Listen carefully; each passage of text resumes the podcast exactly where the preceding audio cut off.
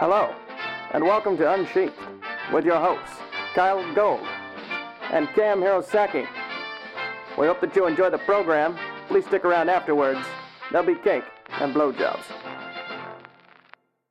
Hi, welcome to Unsheathed number 19. We're uh, getting on up there towards the big 2 0. And uh, I am Kyle Gold. And I am mildly congested Cam Hirosaki. I apologize in advance if I sound a bit stuffy and if I end up sneezing throughout the recording, but I'm just coming off the tail end of a cold, but I'm mostly okay.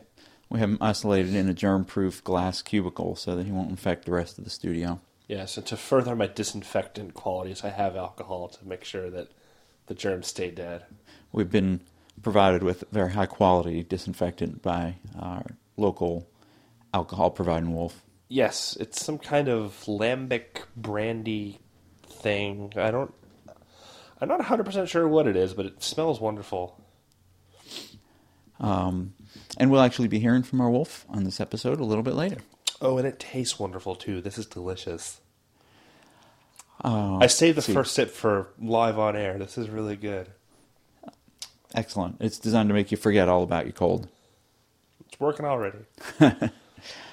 Um, Kit and I are just back from a lovely Thanksgiving up in the uh, Great White North, where we hung out with the Sofawolf Foxes, and I signed a bunch of books that you people ordered, which was very kind of y'all.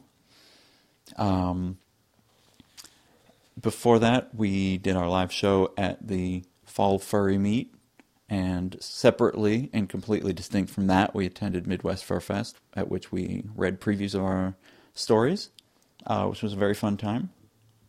Yeah, And I uh, I think I was glad that I was able to make it back to the second and final year at uh, Wheeling. yes, and we were glad to have you there too. Um, I don't know. How was your Thanksgiving? My Thanksgiving was actually really, really good. I it was full of food, wine, and people, which is, I mean, really, what do you need for a good time other than those three things? Yeah, exactly. Um, anything else? Um, just that I'm sort of still getting the beginning part of the coming year sorted out, uh, scheduling wise and planning wise, but it's looking like uh, it should be okay. I mentioned two weeks ago that uh, there might be an issue with scheduling for Furry Fiesta. That scheduling issue has gone away. Oh, awesome. Yes, because uh, the thing that I was going to be responsible for, I decided to uh, make somebody else responsible for it instead. So now it's their problem and not mine. Excellent. Uh, the benefits of having a little bit of seniority and power at your job. There you go. Uh, and we're, we've gotten word the past week that we will be able to do a podcast at Further Confusion. So we're very excited about that. We're going to announce that a little more formally, like on the Live Journal or on the FA account a little bit later this week. Um, they would like us to, we need to discuss with them whether we're going to try to keep the podcast to PG 13 or not. Um, I'm not clear really on whether they wanted it kept PG 13 or whether they said just let us know if, if it's not so that we can post someone at the door and keep out the youngins. But We can talk about androgynous robot foxes dry humping someone. yes, or we can use uh, all kinds of euphemisms. Maybe it'll just be a show on euphemisms and then it'll be all PG 13 There will be cake and cake. and cake. um, and it is the today as we're recording, although it'll be December by the time we release it. It is today the 30th of November, and I know I heard from at least Fox Cutter that he wrapped up his NaNoWriMo novel. Yeah, I congratulations to him. Yeah, congratulations to him. And uh, we were kind of looking to hear from the other people who wrote us in. I know Kaz was going to give it a shot. Uh, Kandrel mentioned he was going to give it a shot. Uh, I'm trying to find the other names here that wrote in. Atari. Um, uh, Shakal Draconis was going to try to write some short stories over the month. And uh, who else? Jarolyn. Jarolyn the raccoon was also. Geraldine the fabulous pantsless raccoon. Yes, whom you all know now from episode 18. Everyone gets their 15 minutes of fame. That was his. Yes, perhaps he should have chosen a little more wisely. But um, so if uh, if any of y'all out there finished your NaNoWriMo novel or didn't finish it and want to write in and let us know how it went, um, drop us a line, unsheathedpodcast at gmail.com, and we will read it on the next show, or at least the next regular show we do. Um, we were going to talk about the holidays, but we haven't gotten really a lot of email about it, and we figure we can put that off for another couple weeks. So today, what we're going to talk about is something that people have been writing to us about since, um, well, early September, it looks like, uh, which is about sort of the life of a writer, not just how it affects us, but how it affects the people that we live with and interact with. So I think um, Hirosaki-san and I are just going to ramble on a little bit about our own lives, and then we have a couple questions for uh, the esteemed Kit Silver, and he will actually answer them on the podcast. Dun dun dun. we'll keep you in suspense. For now, you have to continue to listen to us like normal. Yeah, sorry about that. If you want to fast forward about 10 or 15 minutes, you can get to Kit's part. But, um, so, let me start with you. Okay. How does um, how does being a writer affect your everyday life, and how do you change what you do in your everyday life to accommodate your writing? Well, it's funny. I think the biggest thing is that the concept of free time takes on a completely new meaning when you're a writer. If there's a day or an evening where you find yourself not having plans, more often than not, instead of thinking, "Hey, I have a you know a chance to relax and unwind," I'll find myself thinking, "I should probably use this time to write," and I'll sort of guilt myself into being productive. Yeah, I know that feeling, but I've I've kind of I've kind of always been that way. Yeah. Even before I was trying to do all these writing projects, which I don't remember if I mentioned to you, but I wrote out a list of all the writing projects that I know I'm responsible for in the next year or so, and it's kind of an intimidating list. I'm not quite sure how I got signed up for all this.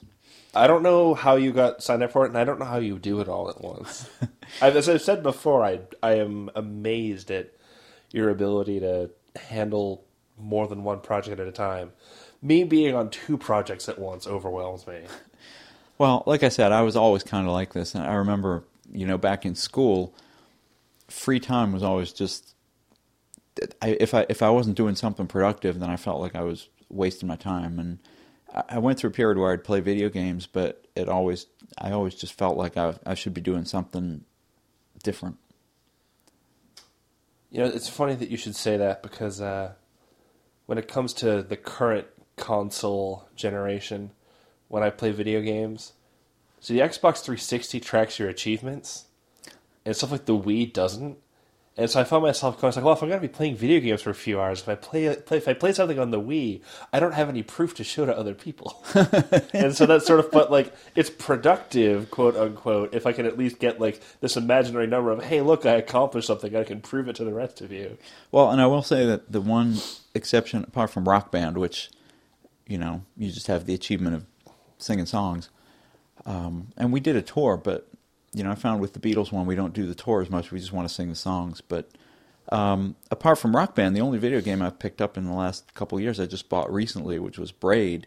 Uh, and that was recommended to me by a couple people as having a really good story and real interesting narrative and interesting gameplay, and as also being kind of short. So I was able to sort of grab that, spend maybe an hour playing it, and then go off to do something else. Yeah, I think it sort of comes down to a matter of time commitments. It sort of, as I meant, it sort of fits in with what I said about how you gauge free time and just sort of knowing how much time you're going to need to put into something. I find that most of the video game playing I do takes place between the hours of 11 p.m. and 2 to 3 a.m.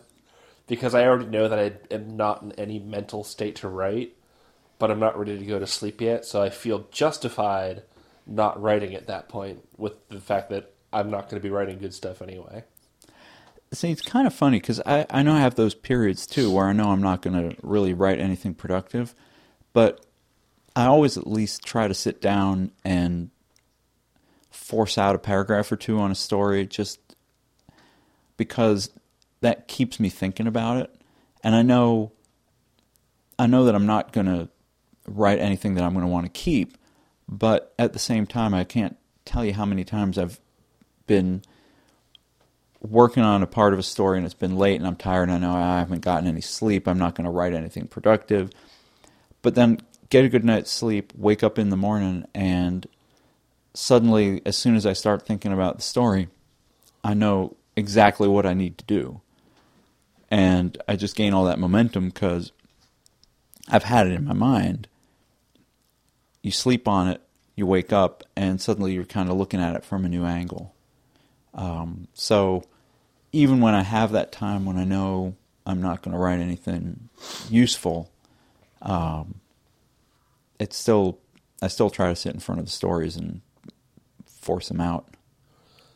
My mental rumination time, I think, comes a lot during my commutes. I think I've mentioned on the show before that I have a very long commute, and so I Yeah, have a you lot do. Of, I have a lot of alone time to just sort of be just with my thoughts, and I do a lot of my story planning in in that time, and then uh, luckily that's that gives me a good warm up because you know whenever I go out writing with you, I have that good hour lead up of just sort of driving by myself, and I get to take that time of okay, what am I going to write tonight? Yeah, and, I, and that's another part of being a writer. I think that really it just it starts to pervade every aspect of your life, and that's why I Yeah, it does, doesn't it? I carry a little notebook around because you'll be in a restaurant, you'll overhear people having a conversation. Um, like we were in a fast food restaurant at one point, and we heard these people having this amazingly amusing conversation. Um, I think they were on a date or something, and they were talking about their job prospects. And when people are on dates, they're the funniest people to listen to because they will talk about well, you know, they, they try to distill their life down into a few minutes. And so you get people saying, well, you know, I've never believed that it's government's role to tell people what they can and can't do with their lives. It's the kind of things that you would never say in normal conversation. But you find you want to write these things down and use them. Um, and occasionally you'll just see wow, you know, that's a great sunrise. How would I describe that sunrise in a book? Um, that person's got a great hat on. How would I describe that hat? What kind of person would wear that hat? And I find, you know, part of that writing life is just that everything, everything I experience, kind of, I see it as something I could put into a book, or I try to figure out how I would write it to be able to tell someone else precisely what I'm experiencing at the moment whether that's something emotional. And one of the things that I like to do is, you know, that try to replicate emotions, that feeling you get when, uh, you know, something happens. Yeah, I do that more, at least personally. I, do that with visuals a lot, like things that I see, which is kind of ironic because I think so little of my writing is visually oriented, uh, and also on sort of internal observations on life and sort of turning that into, you know, like metaphors or uh, you know references you can make for you know somebody's mental state in a certain situation, mm-hmm. whether to wry or com- comical effect. And I think, speaking of wry and comical effect, I think Douglas Adams was one of the great ones at putting those emotional cues into his work. And one of the ones that always sticks with me was um, when he talks about there's something that um, Arthur had done in one of the Hitchhiker's books that um, he was starting to realize was the wrong thing to have done. And Douglas Adams writes that at, uh, he basically says at one point in his early school years he'd been playing soccer and he'd scored an own goal by mistake. And the feeling of all the students laughing at him and everything and the hot flush creeping up the back of his neck. And he said he had that same feeling now the hot flush at the back of his neck and it was just such a great metaphor because you knew immediately you know what it's like to be Yeah. to be playing a sport and and to do something just like that screwed up that you you know you scored against your own team. I mean, guys in Colombia get shot for that. That's right. I, wow, I remember that happening. Yeah. Of course, now just thinking about the scene where uh, I forget the name of the device, but it's the thing that's supposed to show you how insignificant you are. Oh, the total regard to the- perspective vortex. That's right. Thank you. And then they stick Zafe on it, and he comes out of it, and he's just beaming and glowing of like just getting to see his own actual importance in the grand scheme of things. I thought that was great. I was actually thinking that being in the Sofawolf inventory room was a little like being in the total perspective vortex. Wow. Really? I, I've never actually been to their facility. So It's uh, it's quite interesting. Um, the other thing for me about about living as a writer is, I think the big thing is, as you said, I'm always working on something. So free time is just time I can spend writing, and if I set myself goals, then I end up having to give up social obligations sometimes to uh, be able to fulfill the goals, or yeah, I end up having to, you know, say, okay, well, I'll I'll go along, but I have to take my notebook along so I can do some writing. Um, and it's actually, you know, I couldn't ask for a better partner in life than Kit because he's so accommodating to me getting my writing done and stories out, and uh, it's just I, I imagine it's pretty hard to have someone be that uh, understanding of what I feel is a fairly significant neurosis. I will say that it has been very awkward being in relationships with people who don't like to read and who Oh, I can don't imagine that. like to read my stuff. It's just sort of like, hey, this is like the one thing that I'm really, really passionate about, and you don't care, and that sort of that that's th- something like that should be a sign that perhaps not all the chemistry you need is there. which is interesting. And I'd I'd love to hear from some from some readers about any readers, any of our listeners who are writers, and relationship they've been in, and how the writing affected that relationship. Like, if you're a writer, if you consider yourself a writer, have you been in a relationship with a non-reader or someone who didn't read your work, and how and how did that work? Or can you just not imagine being in a relationship with someone who wouldn't read your your work? I'll say I don't recommend it. Yeah.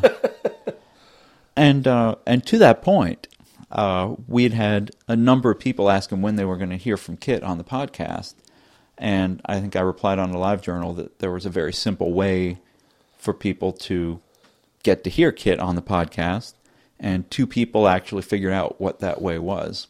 So the uh, the first question is from Buck Wolf. He's a uh, a friend of ours from Quebec. And he writes, Well, since there's only a simple way to do it, let's make it simple. Kit, I have a question for you. What is it like to live with an erotica fox writer? Do you feel like the writing process is almost like a third person in your relationship, or is it totally part of who you two are?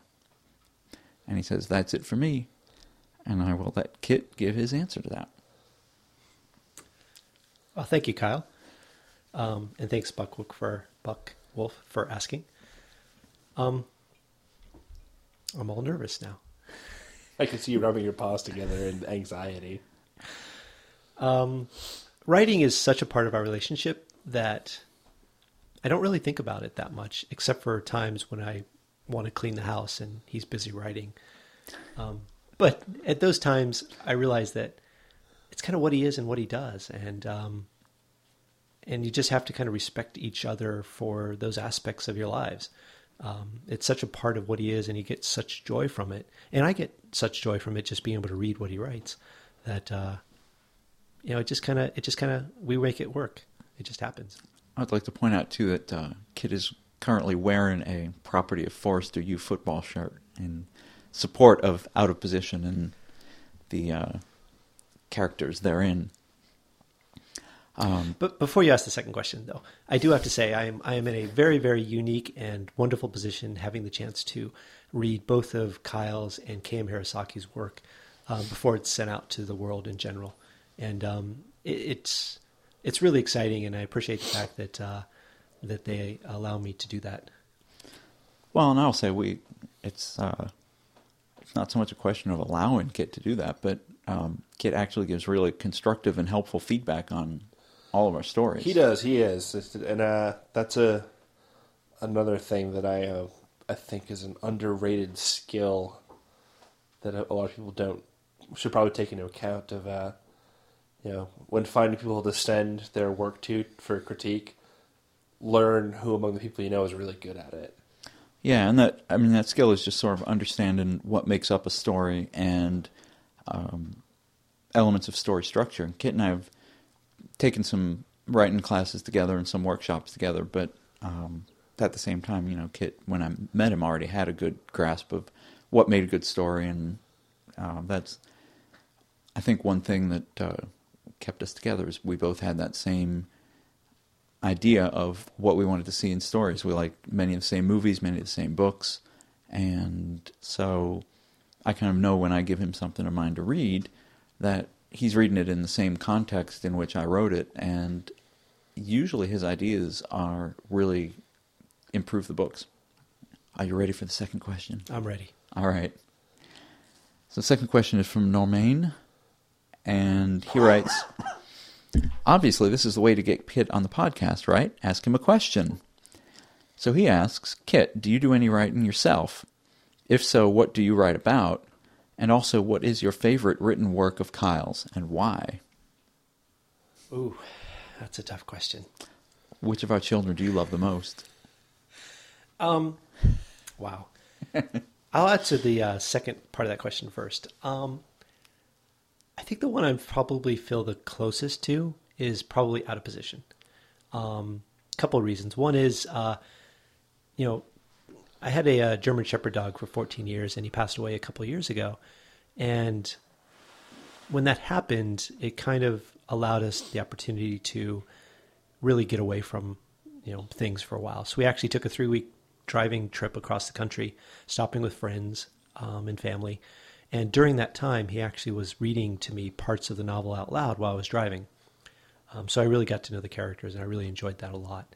Um, I think those two characters are probably closer to kind of a point where uh, Kyle and I are, are in our lives a little bit. Um, so we kind of related to them a bit more. So I would have to say that's probably my favorite. Although there's certainly been other stories that I've enjoyed sometimes because they're, well, super hot, and other times because they're, well, just super hot. nice to know that I'm achieving my goals. Um, but but yeah, that that'd be the the second part. Um, the first question, what was the first part of the question again? Do you do any writing yourself? And if so, what do you write about? Yeah, and the first part of that question was, what was that again? I, I I have seen you dabble, Mister. I'm going to call you out on this. I think KM Hirosaki has probably read KM Hirosaki, KM Hirosaki and Kyle have probably read the only story I've written in the last four years. Um, I actually have written in the past. Um, I've kind of gotten incorporated into corporate America, so I don't write as much as I used to. Um, but I, it's something I hope to do at some point someday. I think that what uh, Kyle was saying earlier about you having a natural grasp on, you know, what goes into a good story and you know how to the sort of you know critical improvement. I think that writing and critique of writing go hand in hand so much that I don't think it's surprising that you'd be good at writing. And like you said, you know that that one story that I have read, I actually thought was really good. Yeah, I agree. Um, I don't think it's one that we'd be able to sell to our listeners necessarily, but I thought it was a good story. Oh, thank you. No, I, I- and it definitely I enjoy, and, and I would recommend all you guys too. Is just talking with a writer, or talking with a person who appreciates a good story, walking through it. I mean, one of the things I really enjoy with Kyle is that we'll leave a movie and there'll be that moment of silence as we try to digest what we just watched. But then we'll just be like a flood of like conversation around the movie. It's like, why was this character doing this, and what was the motivation, and what was the story arc, and and what did this mean, and what did that mean? Um, and the same thing with K.M. Hirosaki when we talk about stories or we watch movies. It's just you know talk about the story structure, talk about what the characters are trying to achieve, talk about why artists did these things, and it really grows the appreciation of the whole art, and um, that totally translates into the written story. yeah, absolutely. You know, and actually, just real quick, I think it's interesting that you mentioned movies specifically in that case. And I think it one reason it's easier to spur conversation with that is when you go to see a movie with someone, you've seen it at the same time, and it's like in in the same context, and you're coming out of it at the same time, and you're in the same place, or you're at that point where you can do that. With books and stories, it's a lot more difficult to sync up on that. And usually, it's a hey, I wrote, I read this book. Let me let you borrow it and read it too, and then get back to me, and then we can talk about what you think. And there's that disconnect, and so it's not as readily, you know, the the the, the conversation about it isn't as readily uh, accessible. I think that's true. Although I will say, Kit and I have read a couple of the same books this year, and we've had some conversations about them. Um, and those have been and those have been pretty good. The um, the books, it's it's just that there's more to it than a movie usually because they're bigger. Um, and so I find that our conversations about books tend to span days and weeks rather than just hours and days like they usually do after a movie. Um, Speaking of which, have you finished The Magician yet? Came here. I haven't even started it yet. Okay, because that's the last one that I read that Yeah. uh, spurred a lot of conversation between uh, Kyle and I. I know it's been going around uh, a bunch of my friends by this point, but uh, yeah, I was too busy not doing NaNoWriMo to read. So again, with the, the, the writing life, it's like, yeah, my writing life didn't let me write when that was writing month. yeah, but you were writing on other stuff. At the That's time. true. And actually, uh, I want to say that I'm enthusiastic about uh, how that or what that story will become. I finished the first draft of it. I know you've read it. Uh-huh. I think it's probably far and away the weirdest thing I've ever written, and that includes the tentacle sex story I wrote. And there's no tentacle sex in this one.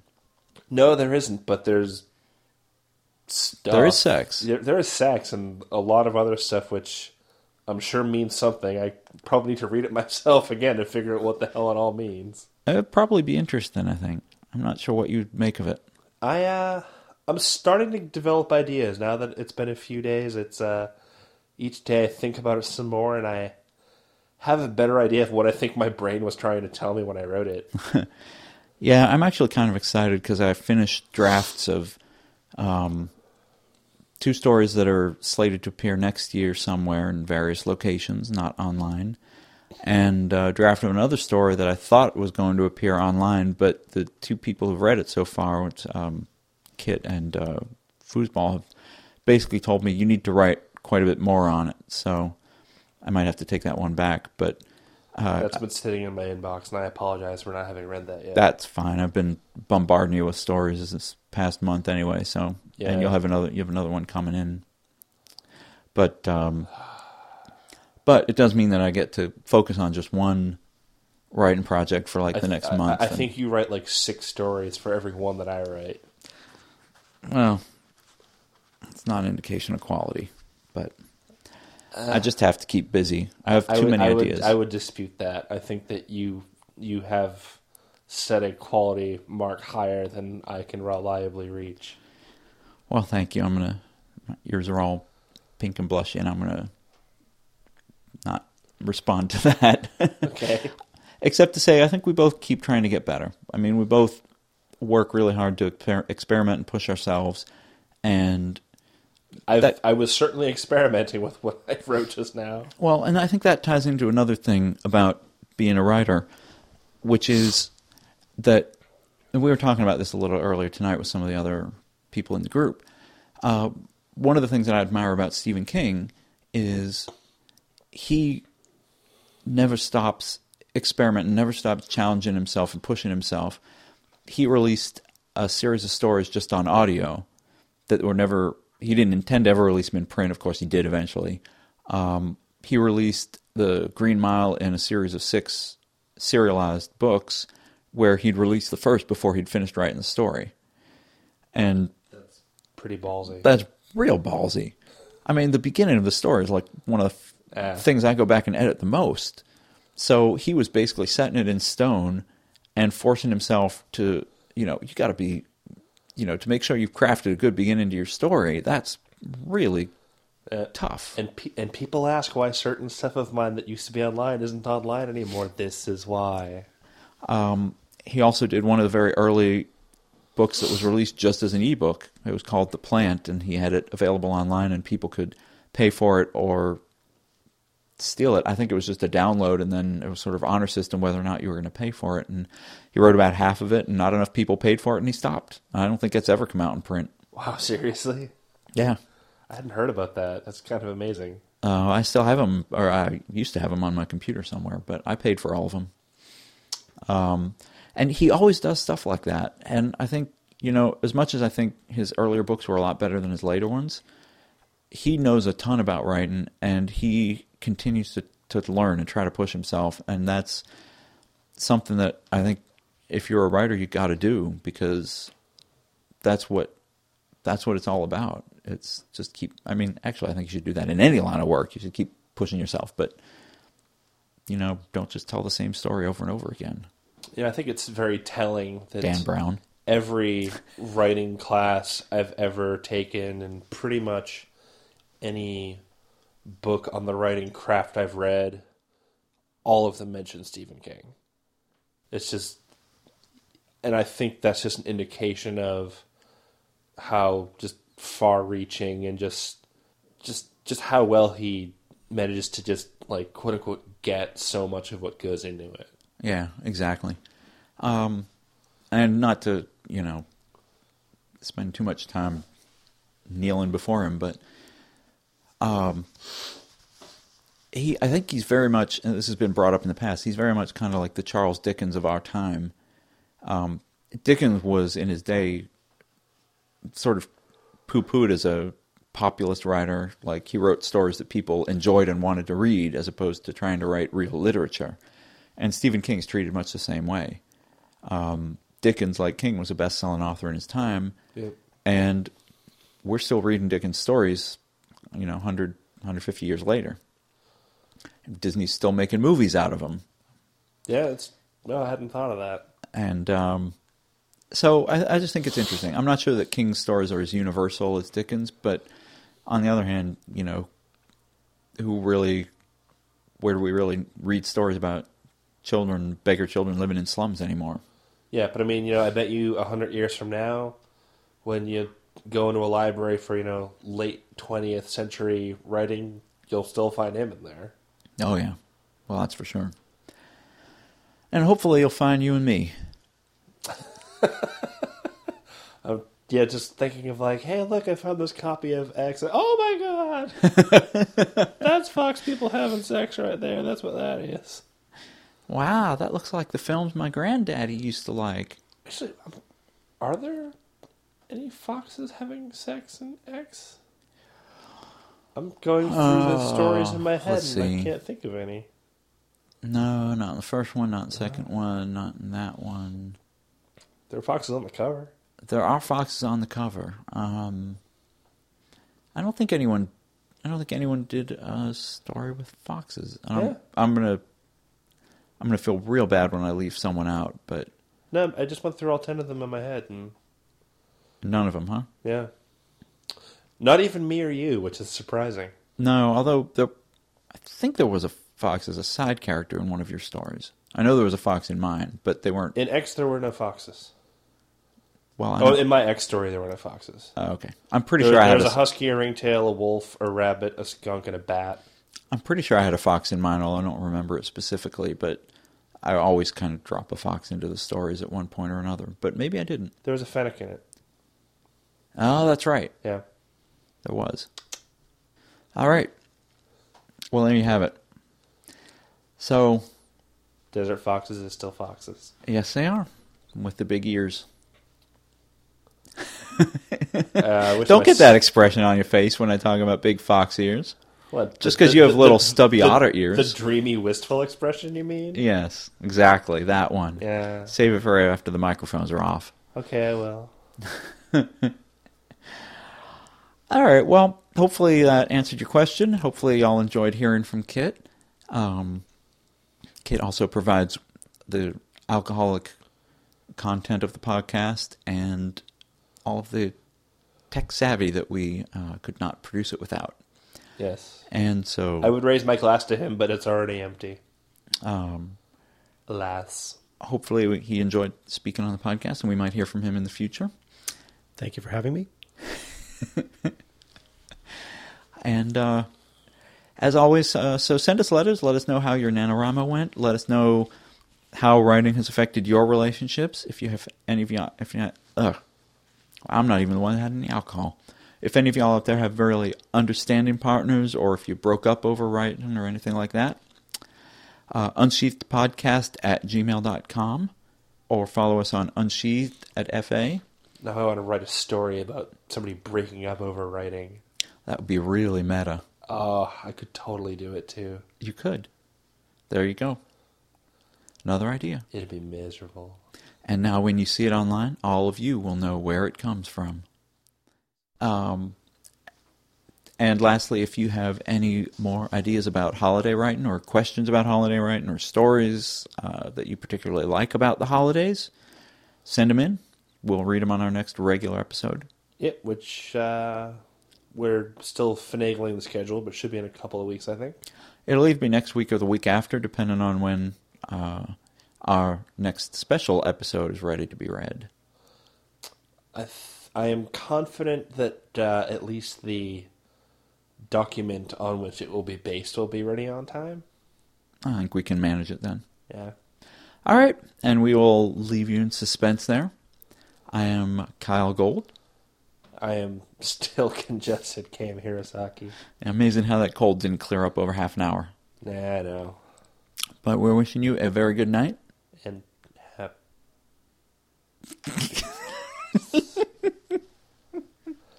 and happy writing. happy writing.